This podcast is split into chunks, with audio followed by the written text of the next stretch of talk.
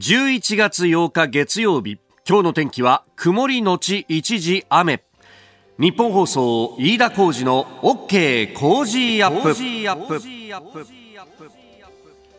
朝6時を過ぎました。おはようございます。日本放送アナウンサーの飯田浩司です。おはようございます。日本放送アナウンサーの新業一華です。日本放送飯田浩司の OK 工事アップ、この後8時まで生放送です。いやー、今ね、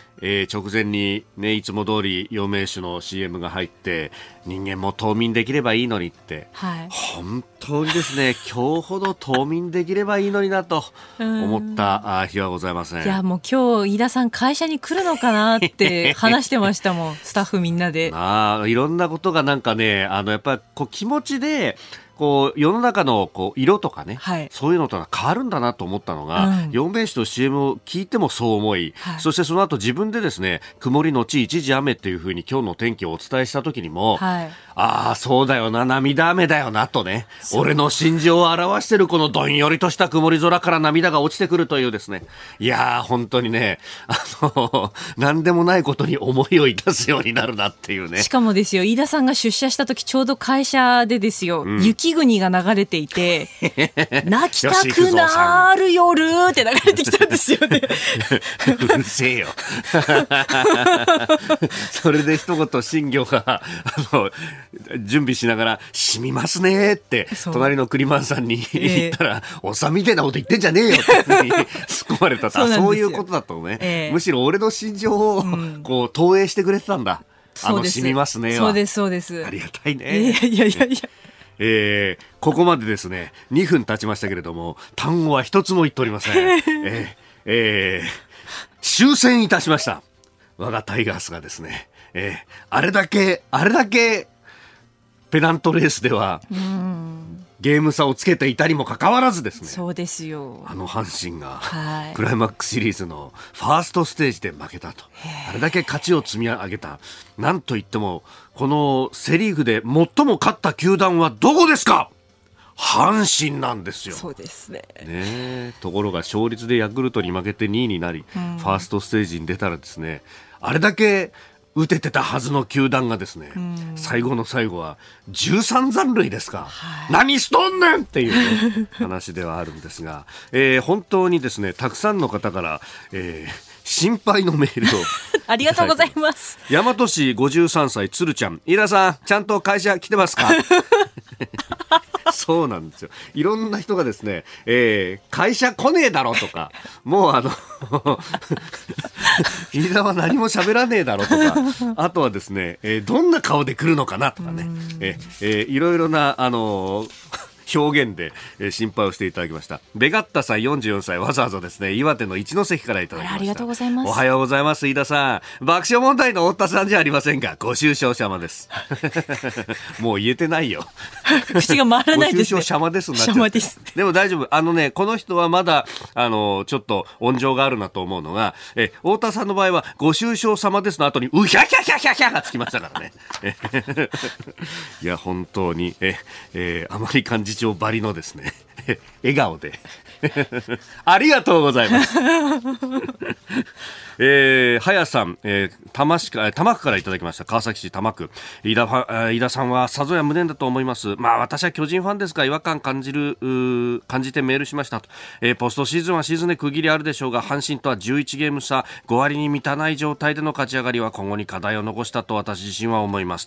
と、いうふうにいただきました。ありがとうございます。ありがとうございます。まあこうなったらですね、ジャイアンツに頑張ってもらってというかね、やっぱり原さんのその勝負師っていうね、この采配はすげえなと、ウィーラー選手にバントさせるはですね、もうスパッとね、戸郷選手を先発じゃなくて中継ぎでもガンガンつぎ込むとか、いややっぱその辺の勝負師っていうのはそこで負けるんだなっていうことをね、非常に痛感した思いがいたしますけれども、はい、まあでもね、今日のデイリースポーツはそんなことは一切なかったかのような一面と裏一面の構成でありますのでそうなんですよね、私ももう開き直って、さあストーブリーグだというところで頑張っていきたいと思います。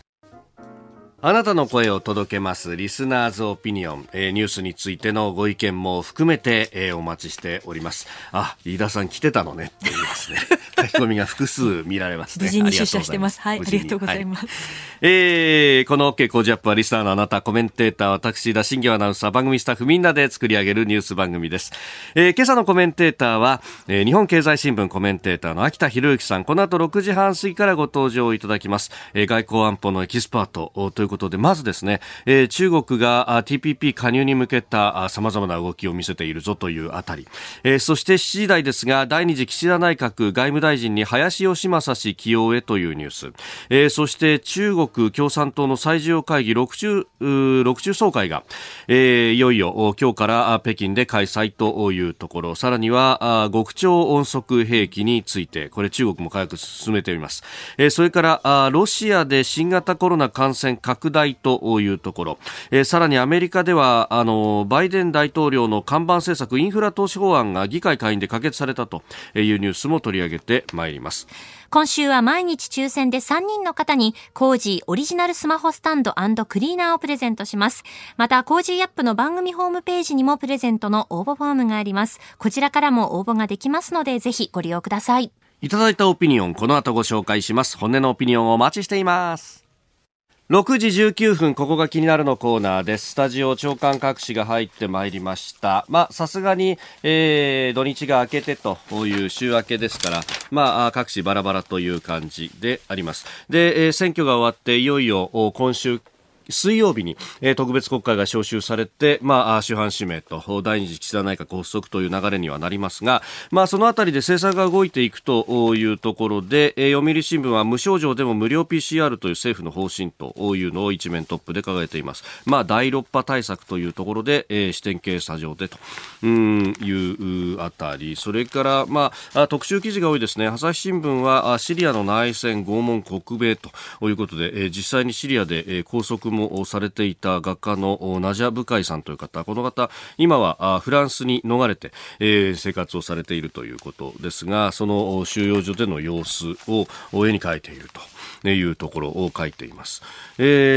れから産経新聞は台湾緊迫、日本の備え急務ということで、武力でない侵攻の場合にはどうするということであるとか、邦人の退避は手つかずじゃないかというところ、それから敵地攻撃にも課題ということで、まあ、日本どう出ることができるのかというあたりのシミュレーションについて、記事を書いております。それから、まあ、それに付属してですね、ドイツの、バイエルンというね、フリゲート艦が日本に来ておりましたが、ドイツの艦艇についても2年ごとに太平洋に派遣するというですね、これはドイツの海軍トップの方のインタビューと共同通信の、まあ、単独インタビューを引いております。で、気になるニュースなんですが、まあ、政治面に出ております。まあ、国会が始まるぞということで、まあ、与野党各党いろんな動きありますが、その中で国民民主党の玉木代表がね、昨日、まあ、フジテレビの番組の中で、維新との、まあ、連携について、まあ、明日にもですね、両党の幹事長国対委員長会談、いわゆる二幹二国というものがこう開かれて、まあ、そこで結構いろんなすり合わせをするということが報じられてもいますけれども、憲法改正などでは連携をしていくんだということを明らかにしております。選挙特番の時にですね、須田さんが確か玉木雄一郎さんに聞いていましたけど、いや、肌合いも近いし政策も合うんだから、維新とやっていくとはどうなんだと、で、将来的に一緒になるとかっていうのもあるのかと、まあ、いうようなね、まあ、それは政権構想に絡めて聞いていた話です。結局国会の中で多数派を握らないと政権は取れないという中で、まあ、国民民主党単独で、まあ、政権が取れればそれはもうそれに越したことはないけれども、まあ、ただなかなかそれがうまくいかないときに、他の党との連携ということでいうと、維新は一番近いんじゃないのというところで、聞いてましたけれども、まあ、将来の合併等々に関しては否定してましたけれども、まあ、政策単位で、パーサルに連合していくっていうのはあるんだという話をしてました。まあ、そこからね、だんだんと1週間余りが経って、気が熟していってるのかなという感じが見られる。そうするとね、国会の中のまあこれを統一会派でやるのかどうかっていうような、ところもまたいろいろ変わってきますけど、統一会派ってことは、まあ連合の形で、まあ、その合わさった議席で、質問の時間だとかというのをこうお互いで配分していくと、まあ、ああいうことになると今までよりも例えば質問時間が長く取れたりだとかいうようなことにもなっていくのか、まあ、ちょっとね様相は変わりそうだなという感じであります。で、今日はですね一般紙でもこれ読売がですね、一面に写真入りで書いてますけれども競馬のですねこれ実はすごい快挙が、週末にありました、アメリカの競馬の祭典ブリーダーズカップがカリフォルニア州デルマー競馬場で行われまして、中央競馬の矢作雅人調教師が管理するラブズオンリーユーと、マルシェロレーヌという、2つの2頭の馬がそれぞれ優勝したということで、ブリーダーズカップにですね日本の調教馬が優勝したっていうのは初めてだし、そしてラ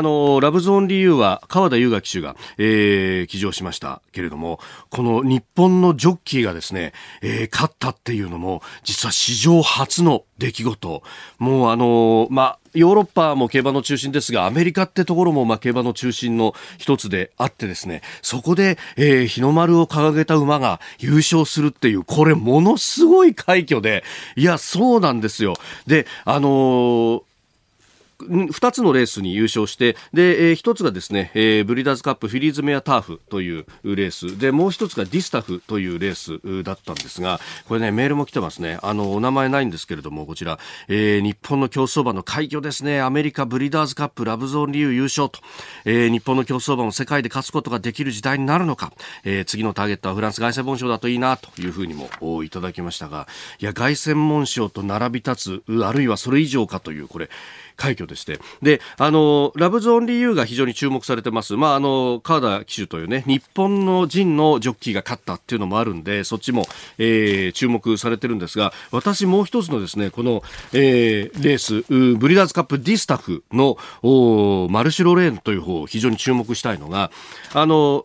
フィリーズ&メアターフっていうのはターフって名前がついてる通り芝のレースなんですけど、アメリカの競馬っていうのは砂地のレース、ダートが主流なんですよ。でこのアメリカのダートっていうのがですねものすごく砂が深くって、まあ言ってみればですね砂浜でこう徒競走をするようなもんで、すっごい走りづらいじゃないですか。力も伝わりづらいし、だから本当にタフな馬しか勝てない。だからこそ日本の馬は絶対に勝てないだろうということが言われていて、かつてもうアメリカに何頭もこう遠征した馬もいるんですが、基本的に芝のレースを目指す馬が多くて、このダートにですねガチンコでアメリカの馬に喧嘩を売っていくっていうのはなかなかなかったんですが、そこでですね今回、このマルシェロレーンという馬が勝った。これものすごい快挙なんです。その意味で日本の馬がですねアメリカのダートで勝ったかと。でしかもこのレース見ると、まあ、先行してってですね、で最後の最後ギリギリまで粘って鼻差でなんとか勝ったっていうね、これね強いレースをしたよなというのも含めてですね、これは大快挙だと私は思っておりまして、ちょっとこのゾーンでもご紹介いたしました。これね関係者の皆さんはじめね、みんなこうコンディションアメリカまで持ってってですね戦うってだけでもすごい。かつてシンボリルドルフっていうね七冠馬だって他のレースでしたけれども全く歯が立たなかった。まあこれね直前に屈腱を発症してたなんて話もあるんですが、もうね、この近代競馬150年以上の歴史で、いやこんな日が来るかというふうにちょっと熱くなった日でありました。以上高額気になるでした。この時間からコメンテーターの方々ご登場です。今朝は外交安全保障のエキスパート、日本経済新聞コメンテーターの秋田博之さんです。おはようございます。おはようございます。よろしくお願いします。よろしくお願いします。さあ、まずはですね、TPP に絡んで、今月5日、中国の習近平国家主席とニュージーランドのアーダーン首相が電話会談を行ったというニュース。このTPP に手を挙げてきたっていうところについて、秋田さん、日経の本市場でも、はい、何度もこれ論考書かれてますけれども、これよく手を挙げましたね中国は。もともとは中国を入れないで、アメリカ、日本その他の国でレベルの高いルールを作りまして、そしてブロックを作って、そこに入りたければちゃんと透明で公正なルールにしてねという、そういう集まりだったんですね。だから純経済同盟なわけですね、はい、中国に対する。ところがアメリカがトランプさんの時に抜けてしまったので、はい、その隙間を狙って中国はアメリカよりも先に手を挙げると。でこれはでもあれですね、加盟国が一旦加盟国になりましたら、はい、その後に入ってくる国の加盟については全ての国が拒否権を持ちますから、中国が先に入ったら、はい、事実上永久に台湾とアメリカは排除するということになってしまうと。そのために先に手を挙げているっていう面が大きいと思いますね。でもこれ日本からしたら、反対するしかないっていうことになりますよね。どうなんですか、そのこれは。一応表向きは TPP は、特定の国を排除しないで開かれていると、はい、ルールさえ守ってくれれば、入れますよということを表向きは言ってきましたけれども、やっぱり政府の人にこの問題で結構、雑談といいますかね、はい、話をすると、本音は中国が入ってきてしまうと、本末転倒といいますか、中国は入ってくるときに多分特別扱いを求めると見られますので、はい、一応ルール上は一切例外を認めないことになっていますが、中国は水面下で、はい、自分たちが関税を引き下げたらものすごい恩恵を他の国は得るのだから、その分自分たちは例外を設けてほしいと多分言ってくる。特にベトナムが入れていますので、はい、ベトナム並みの例外を認めてほしいということを言ってくると思いますね。安保上の問題がある場合は、はい、じゃあ譲歩を認めるとかって一応条文にもあるから、はい、この辺使っていくんじゃないかと言われてますね。29章で、はい、非常に、こんなのよく入れてるんだなと思ったんですが、はい、安全保障上の、利益を損なうときには例外としてルールを適用しなくていいと書いてあるんですね、はい、でなんでこんなのを設けたか、私TPP を作った人たちに取材をしたことがあるんですが、はい、やはりそういう紳士協定を破るような人たちはメンバーにならないという一応前提なので、なるほど、もうさすがにこれは乱用しないだろうということで設けたんですね。でも中国が入ってくるとなると、もう国有企業への補助金とかも安全保障上重要だというふうに言いかねませんし、TPP は全部データをですね、はい、抱え込まないというルールなんですが、今中国がやってるのはデータを持ち出しちゃいけないというようなことで全く真逆の政策を取っておりますので、そこもちょっと安全保障上これは仕方がないんだということで中国が例外を設けてしまうと、やはり全然骨抜きになってしまうと思うんですよね。その辺もこう見ながら、ただの関税の引き下げとかいう話じゃないぞってところですね。ルール同盟ですね。まずは中国の TPP 加入についてのお話をいただきました。今日も8時までお付き合いいただきます。よろしくお願いします。よろしくお願いします。TPP に関して本当たくさんね、メールやツイッターをいただいております。船橋市の55歳エトワールさん、主婦兼パートと書かれてますが、TPP に中国が万が一加盟ってことになると、もはやよくわかんないグループになっちゃいますよねと、この先日本もいつまでも判断を遅らせるわけにはいきませんが、どの段階で日本の態度は明確にすべきなのか、岸田政権の判断がとても気になりますというふうにいただきました。どの段階でというのは、これ、この判断もなかなか難しいですか。そうですね、イギリスは加盟したいよと言ってきてから4ヶ月後に本格的な交渉が始まります、これから始まるんですね、はい、4ヶ月の間に精査する、人間で言えば人間ドックに入ってもらって、はい、頭から足の先まで全部調べて、これなら入れるよっていうふうになってから交渉するんですね。でも中国の場合は、はい、本当にこの WTO の、今、加盟国から2500件の問題が提起されるような状態で、はい、WTO みたいに緩いルールでもそうですから、なかなか加盟交渉までたどり着くのは大変だし、それは本当に時間をかけて、本当にもう5年とかですね、場合によっては10年とか時間かけてやっていくべきだと思いますね。そうですよね、はい、ある意味それだけの問題児が入ってくんだから、相当叩き直さないとこれダメだぞっていうようなね、もともとはそのための集まりだったんで、はい、今日もよろしくお願いします。よろしくお願いします。ここでポッドキャスト YouTube でお聞きのあなたにお知らせです。お聞きの配信プログラムは日本放送飯田浩司の OK コージーアップの再編集版です。 AM、FM ラジオ、ラジコのタイムフリーではニュースだけでなく様々なコンテンツをお送りしています。スポーツの最新情報やエンタメ情報、医師が週替わりで登場、健康や病気の治療法を伺う早起きドクター、さらに秦道子さんのいってらっしゃい、黒木ひとみさんの対談コーナー朝ナビなど盛りだくさんです。ぜひ AM、FM ラジオ、ラジコのタイムフリーでチェックしてください。あなたと一緒に作る朝のニュース番組、飯田浩司の OK コージーアップ。日本放送の放送エリア外でお聞きのあなた、そして海外でお聞きのあなたからの参加もお待ちしています。では7時台最初のニュースはこちらです。第2次岸田内閣外務大臣に林芳正元文部科学大臣を起用へ。岸田総理大臣は今月10日あさって発足させる第2次内閣の外務大臣に林芳正元文部科学大臣を起用する意向を固めました。林芳正氏は参議院議員時代に防衛大臣や農林水産大臣、文部科学大臣などを歴任。先の衆院選で山口3区から衆院にくら替えし当選を果たしております。茂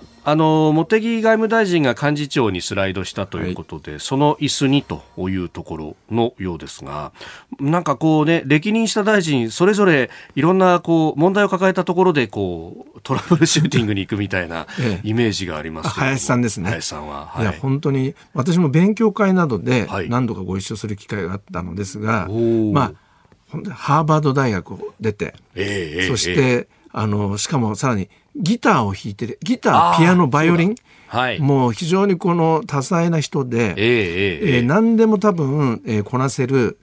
タイプで、そういう意味では茂木さんに近いですね。茂木さんもハーバード大学で、それぞれケネディスクールだと思いますが、いわゆる経済政策の MBA と呼ばれる、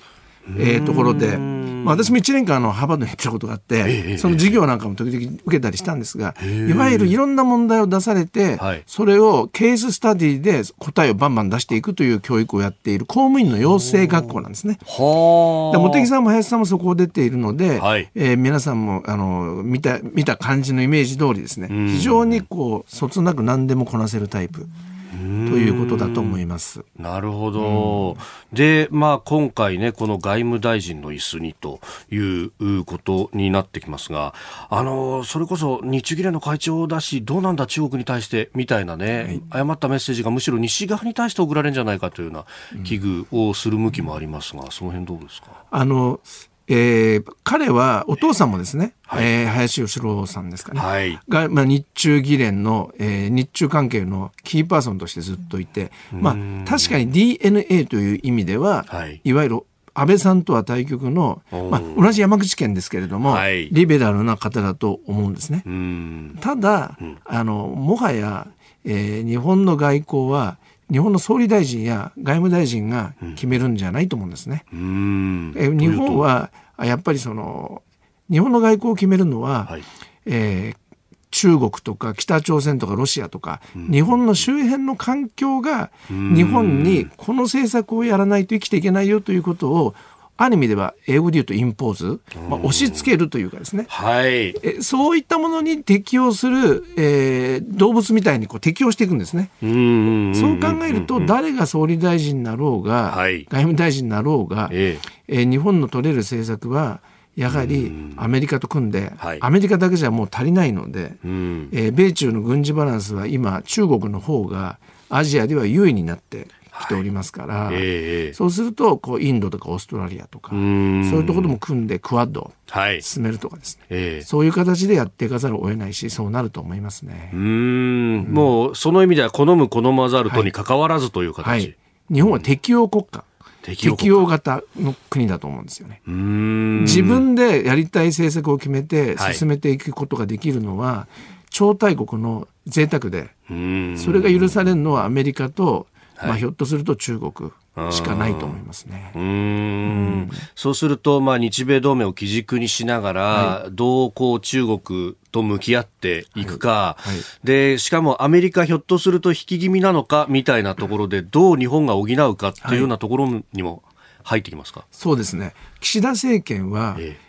本人が意識してないかもしれませんが、はい、まあこの後中国の歴史的決議っていう話がニュースで入ってきますけど、はい、まあ、ある意味で岸田政権も歴史的な決定をする政権になるんですね。はい、それは、うん、国家安全保障戦略という戦略が、ありまして、8年前に初めて作ったんですが、それを8年ぶりにてか初めて改正します。岸田政権の下で来年の夏までに作ります。これはいわゆる日本の安全保障外交政策の CPU を作り直すみたいなもんで、ここに何を盛り込むかで、外交安全保障は、大きく方向性が固まってくると。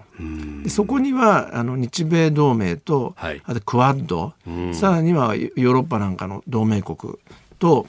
協力を強めるってことが書かれると思うんですね。ただ根底にあるのは、もう今飯田さんが言ったようにアメリカが圧倒的に強い時代終わっちゃったんで、みんなで組もうねっていう、そういう路線をより鮮明にする、という感じになるのかな。なるほど。その書きぶりによって中国をどう捉えてるかとか、その辺もにじんでくるし、もうに大きくにじんでくると思いますね。でやっぱりその、ポイントは弱者の戦略になると思うんですよ。弱者の戦略、はい、残念ながら。中国は GDP で日本の4倍ぐらいですか、人口10倍、国防費ももう3倍以上、ですからもう横綱相撲を、白鵬みたいに横綱相撲はできないですね。もうちょっと残念ながら体が小さいお相撲さんが横綱にどう対抗するかみたいな形なので、みんなと組むということや、あとはサイバーとか、宇宙とか、そういった兵器もこう対応していくっていうような体験などだと思います。発想飛びだろうがけたぐりだろうが何だってやっていくんだと。そうですね。はい。まずは岸田内閣外務大臣のお話でした。今朝のコメンテーターは日本経済新聞コメンテーターの秋田博之さん。取り上げるニュースはこちらです。中国共産党重要会議6中総会を開催。中国共産党は今日8日から11日までの日程で党の重要会議である第19期中央委員会第6回総会6中総会を北京で開催します。結党から100年を迎えた党の歴史を総括する歴史決議を審議し、最終日に採択する見通しです。この歴史決議というのが、見出しにね、国際面並んでおりますが、毛沢東、鄧小平に続く第3の決議ということで、これ相当重要なんですかね。はい、相当重要ですね。中国では今まで、今飯田さんが言ったように、毛沢東、まあ、いわば企業で言えばオーナーですよね。そう中国を作った人、創業者がその創業直前にまずこういうような国を作っていくんだよっていうことを決めて、これが歴史的ですよね。でその次が81年、これは鄧小平さん第2のオーナー経営者と言ってもいいと思いますが文化大革命の大混乱を収拾して、で毛沢東さんの誤りを、そこで、ある意味総括して今の改革開放につなげる歴史的な決議、これは2つ目で、今では2個しかないと。3つ目をやるとなりますと、当然毛沢東さんや鄧小平さん並みの立派な指導者なんですねっていうことを、見せることを狙っていると思うんですよね。これここのところこれに向けてみたいな感じで、結構こう習近平さんすごい人だみたいな、報道だったりとか、本だったりとかいろいろ出てるらしいですが、あれと思ったのが、この国個人崇拝って禁止してなかったっけと思ったんですけど、全くその通りなんですね。毛沢東さんの時代の反省から集団的指導体制になったんですね、鄧小平さんで。再び、習近平さんは毛沢東時代に、逆戻りの路線を今突き進んでいると。で私なんかちょっと興味深いのは、ここまでネットやさまざまな言論を統制しているのだから、こんな歴史的決議なんかやらなくても、もう十分求心力あるのかなと思ったんですが、これをやると聞いたときに、100周年共産党100周年ということを理由に歴史決議をするんですが、やらざるを得ないのかなと。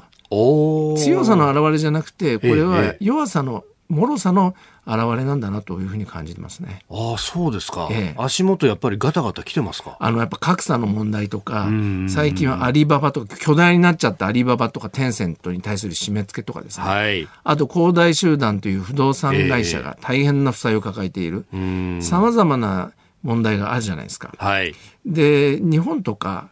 普通の国だったら選挙をやって、政権変わればいいだけですよね、はい、トランプさんがいろんなことをやったけども、トランプさんも負けてバイデンになればいいだけなんですね。中国は選挙をやったことがないので、ゲアするということは国が崩壊することですもんね。そういう問題を多分すごく抱えていて、指導者が今求心力をもうベタベタベタっと自分でこう貼り付けてですね、保っていかなきゃなんないような厳しい状況にあることを、はい、この歴史決議をやらなきゃいけない現状が示しているのかなと思います。ここのところ共同富裕っていう言葉が出てきたりなんかしますが、はい、それももう格差ひどくなっちゃったっていうのの表れだと思いますね。で格差はひどくても、これまでの格差と今のこれからの格差は違って、ものすごく成長しているうちはですね、上がすごく豊かなんだけど下も底上げされるという格差じゃないですか、はい、ところがこれからの格差は少子化が進んで、成長が下がっていく中で格差ですから、そうすると上と下の差がどんどん下がどんどんこうちょっと厳しくなっていって、上との差が開くということで、はい、やっぱり共産党の体制が維持できるのっていう問題に関わると思うんですよね。なので共同富裕というストローガンを掲げて、はい、ある意味で金持ちをちょっとこう叩くわけじゃないんですけど、もっと下にも配慮しなよっていう国づくりをやっていかざるを得ないというところがある。これある意味の撤退戦みたいなもんで、はい、何をやってもどっかから不満が出るみたいな、はい、これ結構綱渡りを続けなきゃいけないですよね。ですね、これまでは中国はどんどん強大になってってでかくなって台頭する中国どういうふうに僕たちは付き合ったらいいのかっていうことをアメリカのフォーリンアフェアーズとか、はい、フォーリンポリシーというアメリカの外交誌もですね取り上げてきたわけです。でもここ 1,2 ヶ月で、はい、面白いのは中国はディクライニングパワー、要するに衰退大国に入ったとかですね、中国は、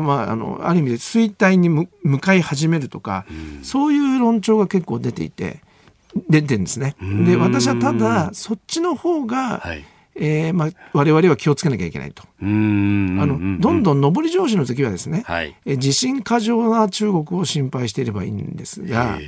やっぱり人間でもちょっとこう不安になったりとか、はい、体の調子が悪くなった大きな巨人の方が人には優しくできないじゃないですか。寛容に振る舞ったり落ち着いて行動できないですね。イライラして当たり散らす。そうだ、中国という帝国は、はい、これからそういうような体大きいまま内部が不機嫌な感じになっていくのかなっていう、そこを気をつけなきゃいけないのかなと思いますね。喜んでる場合じゃないというか、でまさに、そのね、本当国内の不満みたいなものを、はい、なんとかして収める、あるいは統合するためには外に明快な敵を作ると統合できるっていう、歴史がこう証明しているところもありますよね。そうですね。これは矛先になるとすると一番近い、やっぱり日本と当初はもうずっと江沢民さん時代は日本、反日運動みたいなことを教育としてやって、それを愛国主義という形に強めて接着剤にしていったんですね、国民をつなげる。でも今や日本は、悲しいかな、日本をいくらやってもですね、もう中国の方が圧倒的に大きくなりつつあるので足りないんでしょうね。そこで彼らが今相手にしているのはアメリカで、アメリカを抜いて、はい、2050年には世界の最強国になるという目標を事実上掲げて、今ハイテクや軍事や、アメリカに対抗している、はい、まさにアメリカがその対象になったっていうことだと思います。さあ、そこでもう一つ用意していたニュースが、極超音速兵器が世界各国で開発競争過熱というニュースなんですが、これ中国やロシアがずっと研究しているというのは言われてました。アメリカも実証実験を行うとごめんなさい、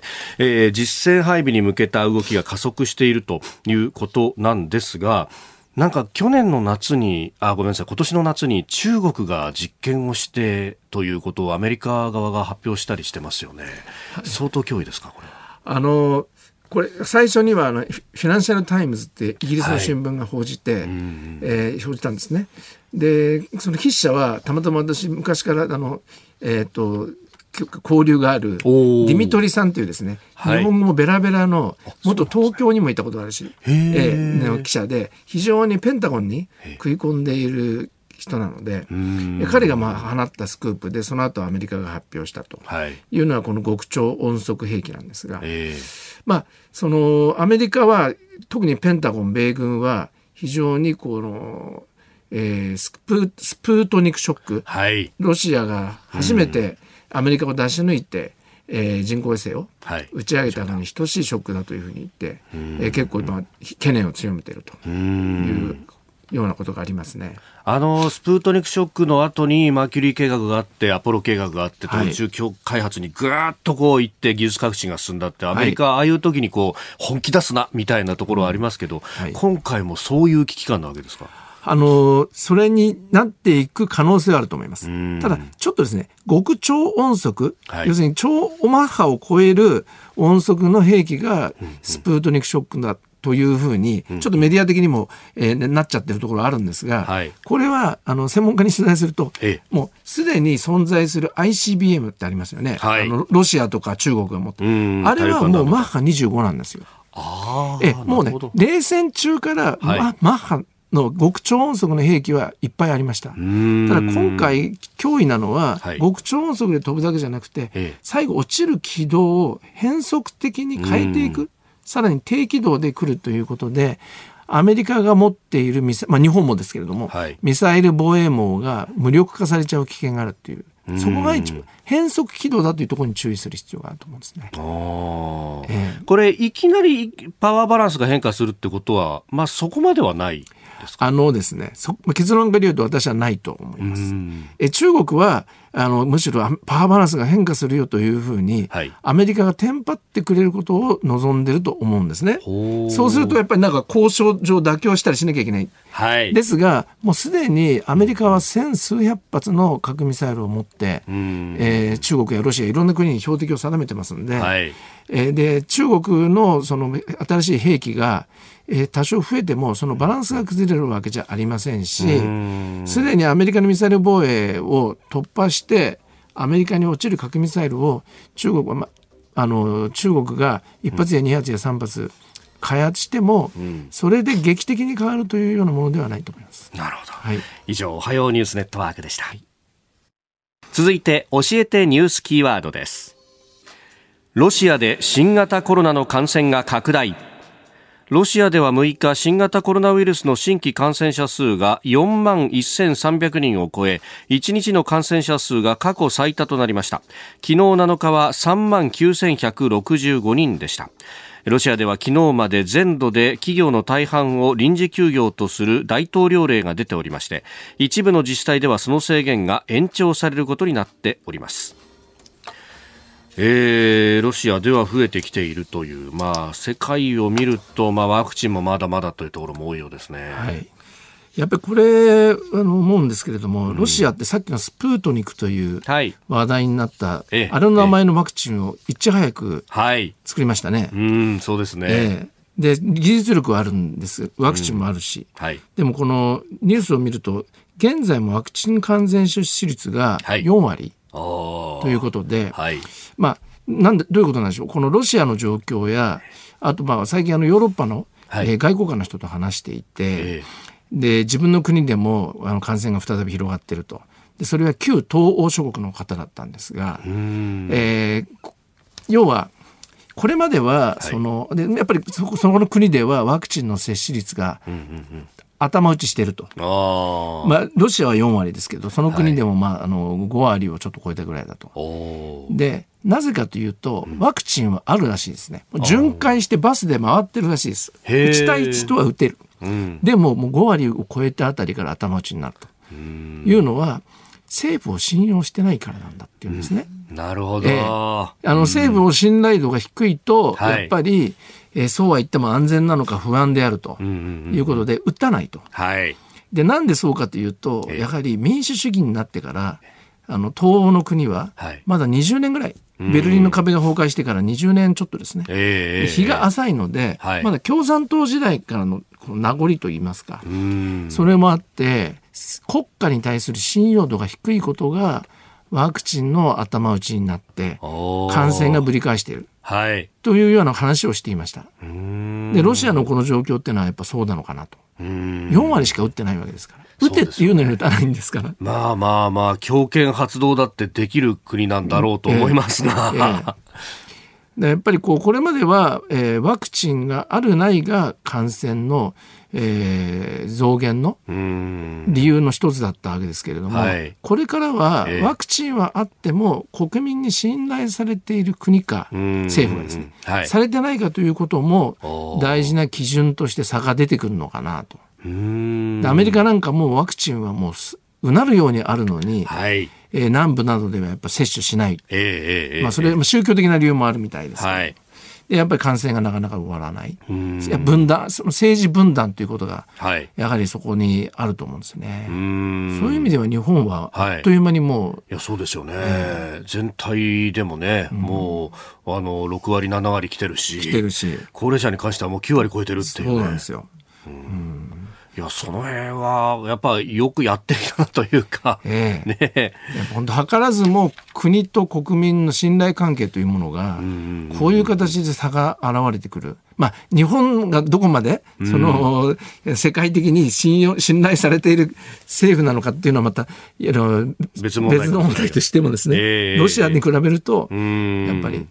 ね、あるいはこう科学的なリテラシーみたいなものが日本低いって言われてましたけど、こう見てみるとおしなべてみんなこの効用であるとか、デメリットの副反応の部分も含めて理解しながら打ってんだなっていうのが、そうですね、情報はもうふんだんにあるのに打ってるということですから、やはりそこは日本っていうのは、民主主義の歴史が、戦中はちょっとね戦争の期間はありましたけど、明治維新が始まってから、ずっと民主主義やってるんで、そこは結構、根付いてるんだなっていうふうに感じますよね、我ながら。確かにね、でコロナ対策日本ですが、今日から水際対策の緩和というのが発表されております。ワクチン接種したビジネス客は入国後待機最短3日に、縮めると、こういうことが出てきています。これ経済回すってことを考えるとそろそろやっていかなきゃっていうところもありますか。もう本当に日本はネオ鎖国と言われるぐらい、もうダントツで厳しい入国制限を敷いていて、もちろんそれはいいんですけれども、オーストラリアもかなり厳しいんですが、やはりそのヨーロッパとかが開けてアメリカも開けて日本は行けるようになって受け入れてるのに、日本人はですね、向こうは受け入れないってことで不公平だという批判が結構出ていたので、そういう経済もそうですし、国際的なそのやっぱりバランスという点でも見直さざるを得ないっていうふうに思いますね。ワクチンを打ってるんだったらというね、そうですね、話ですよね。今日のキーワード、ロシアで新型コロナ感染拡大というところから、世界の情勢をお話しいただきました。では続いてここだけニューススクープアップです。この時間最後のニュースをスクープアップ。アメリカ議会下院136兆円規模のインフラ投資法案を可決。アメリカ議会下院は5日、バイデン政権の経済政策の柱の一つである総額1兆2000億ドル、日本円にしておよそ136兆円規模のインフラ投資法案を可決しました。バイデン大統領は巨大な前進だと語っております。8月には議会上院を通過しております。で、下院を今回可決ということなので、あとは大統領の署名を待つのみということであります。これは難産だったわけですか。そうですね。新聞やテレビでは、これが通ったと、成立したと、大規模な予算が、通りましたというふうに出ますので、すごく立派な前進があったような印象を受けるんですが、とんでもなく難航して、ようやくね通ったねっていう、そういう印象が強いと思いますね。大変だったね。大変だったねと、これもともとはもっともっと大きな規模でドーンと出してたやつですよね。そうですね、もっとドーンと136兆円というだけでは、はいだけ見るとですね、大きいようですけども、本当はもっと、これの2倍以上でしたっけね、はいそれが削られた末にこの状態と、ここまでかかったということです。でこれね、議会で紛糾してっていうことをこうニュースで見ると、はい、ああやっぱり与野党で揉めてんだなっていうふうに印象を思うんですが、はい、そうじゃないんですよね。違うんですよ。これは、このニュースが、私のその面白いと思うのは、はい民主党が一致していれば、通せるものがここまで難航したということなんですよね。でなんとなくこう今のアメリカの分断はバイデンさんの民主党とトランプさんが中心の共和党支持者が分断していると思いがちなんですが、今回分かってきたことはさらに4分割といいますかね、共和党の中ももちろんトランプさんとトランプさんを支持しないと距離を置く人で2分割されてて、トランプ支持の方が多いんですけれども、で民主党の方もですね、バイデンさんの支持層とサンダースさん、左派ですね、社会主義者というふうに名乗ってしまう左派の勢力と分断していて、左派の勢力がこんなにインフレにお金使う暇があったら、もう一つの教育とか学費補助とか、もう一個の方のその大規模予算、今も審議中ですが、こっちも通してねっていうふうに言い張って抵抗してたんですよね。なのでやっぱり左派と中道派の民主党内の分裂の深さを今回裏付けてると思います。で、これ今ね、すでに知事選などが行われていて、これ来年は中間選挙ですよね、どうなんですか。やっぱ民主党内もその左派の人たちの方が動員力があったりするわけですか。やはり左派はいわゆるブラックライフマターですか、黒人の人が警官に殺された時のデモとかですね、やっぱもう動員力は運動の専門のプロみたいな人たちも大勢いますから、ありますよね。で一方でトランプの、さんの支持層は非常に今でも岩盤で、バージニアの知事選でも、大統領選ではバイデンさんが勝ったのに、そこで今度は共和党の方が勝って、やっぱりそれはトランプ人気の、後押しというのもあったようなんですよね。そうなると来年の中間選挙、上下両院の議会選挙は結構共和党に追い風が吹いちゃうのかなっていう気がします。吹いちゃうのかなっていうのはバイデンから見ると、共和党に、両議会を、過半数取られるとですね、もうレームダックになってしまうという危険が大きいのかなと。よっぽど交渉しないと自分で出したというか、自分のこう思いのこもった法案とか通らなくなっていくと。でこの中間選挙の結果は、バイデン政権の2年の後半の行方だけではなくて、24年の大統領選の命運を決めると思うんですよ。多分ですね、このままいくと、トランプさんが出てくるか、もしくはトランプさんの子供が出てくるか、もしくはトランプさんの息のかかった人が多分候補になるか、いずれにしても共和党の大統領とバイデンさん、もしくはひょっとするとカマラ・ハリスさんとかですね、いずれにしてもガチンコで多分、もうものすごい接戦になると思うんですよ。それで多分トランプ側は、また前回の選挙も今でも盗まれたっていうことを言ってますから、で共和党支持者の半分以上はですね、今でも半分近くかな、選挙は、不正だったと言ってますから、多分今度僅差で、勝とうが負けようが、多分結果を認めないと思うんですよ、なかなか。勝てば認めるのか。でバイデンさん側も民主党側も今度はトランプ陣営が不正をしたみたいになって、最終的な決定は前回もそうでしたが、議会で票を確定するので、そうすると今度の中間選挙で決まった議会の構成で、24年の大統領選の結果を確定するわけですね。そうするとその時の来年共和党が議会で多数を取るのか、民主党が取るのかで、もう24年の大統領選の結果が大きく変わってくるということもあり得る非常に重要な選挙だと思います。しかしアメリカがそれだけこう選挙の季節を迎えていく、はい、でその先こうレームダック化するかもしれないということになると、はい、これ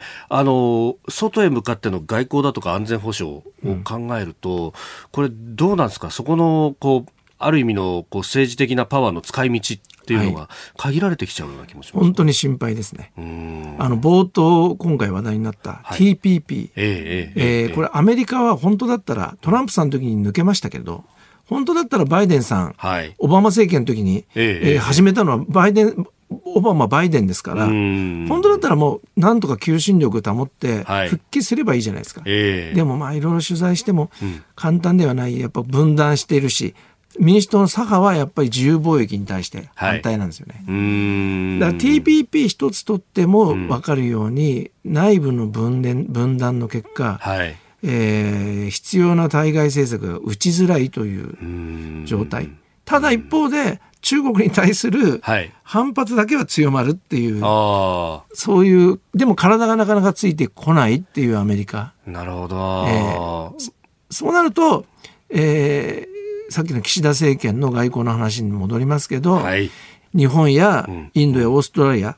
という国に、一緒にもっとやってねっていう対中政策、はい、そういう方向に流れが強まっていくと思います。いや、その話の流れだとやっぱ TPP だっておいそれと中国を入れてみたいな風にするのはちょっと今の状況リスク高い、うん、これはもう日本とアメリカに関して言えばキーワードはしのぐっていうことですよね。しのぐ。TPP もなかなか決めないで、はい、入れないでしのぐし、このクワッドでこの軍事バランスがどんどん中国に優位になっちゃっているのも、はい、とにかくしのぐ。そして本当にできるだけ早くアメリカの国内がリハビリをしてですね、はい、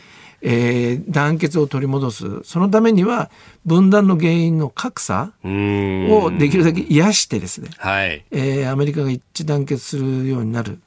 までのリハビリ期間を、アメリカもそうだけど日本もアメリカもしのいでいくという外交の季節に、季節っていうか、はい、外交の、歳月がですね、これから続いていくんだと思います。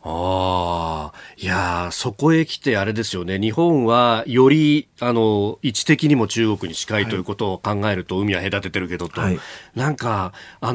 大戦中のこうイギリスチャーチル政権の感じとすごく似てるなという、ね、世界地図を今思い浮かべてみ、ますとね、あれを逆さまにひっくり返すと、はい、日本ってイギリスの位置にあって、で中国、ユーラシア、ロシア大陸はヨーロッパ大陸で、ちょっと似てますよね。左右対称みたいな感じですね。左右対称で上下ひっくり返すとですね、うんうんうんうん、なので日本はやはりイギリスは第二次世界大戦の時に、はい、大陸が全部、もうドイツ、はい、ナチスドイツに染まった。もしくはフランスのナポレオンが戦争を起こして、はい、大陸で大変動があった時に持ちこたえた。それによって、イギリスがもしも第二次世界大戦でナチスに占領されていたら、もう多分歴史は変わってたと思うんですけど、そういう持ちこたえたイギリスがあっての今の歴史なんですよね、はい、で日本も地図を逆さまにすると、はい、そういう島であるというしかも米軍が駐留する最大のアジアの拠点だっていうことを考えますと、すごく重要なオセロで言えば、はい、重要な隅っこにある。ここが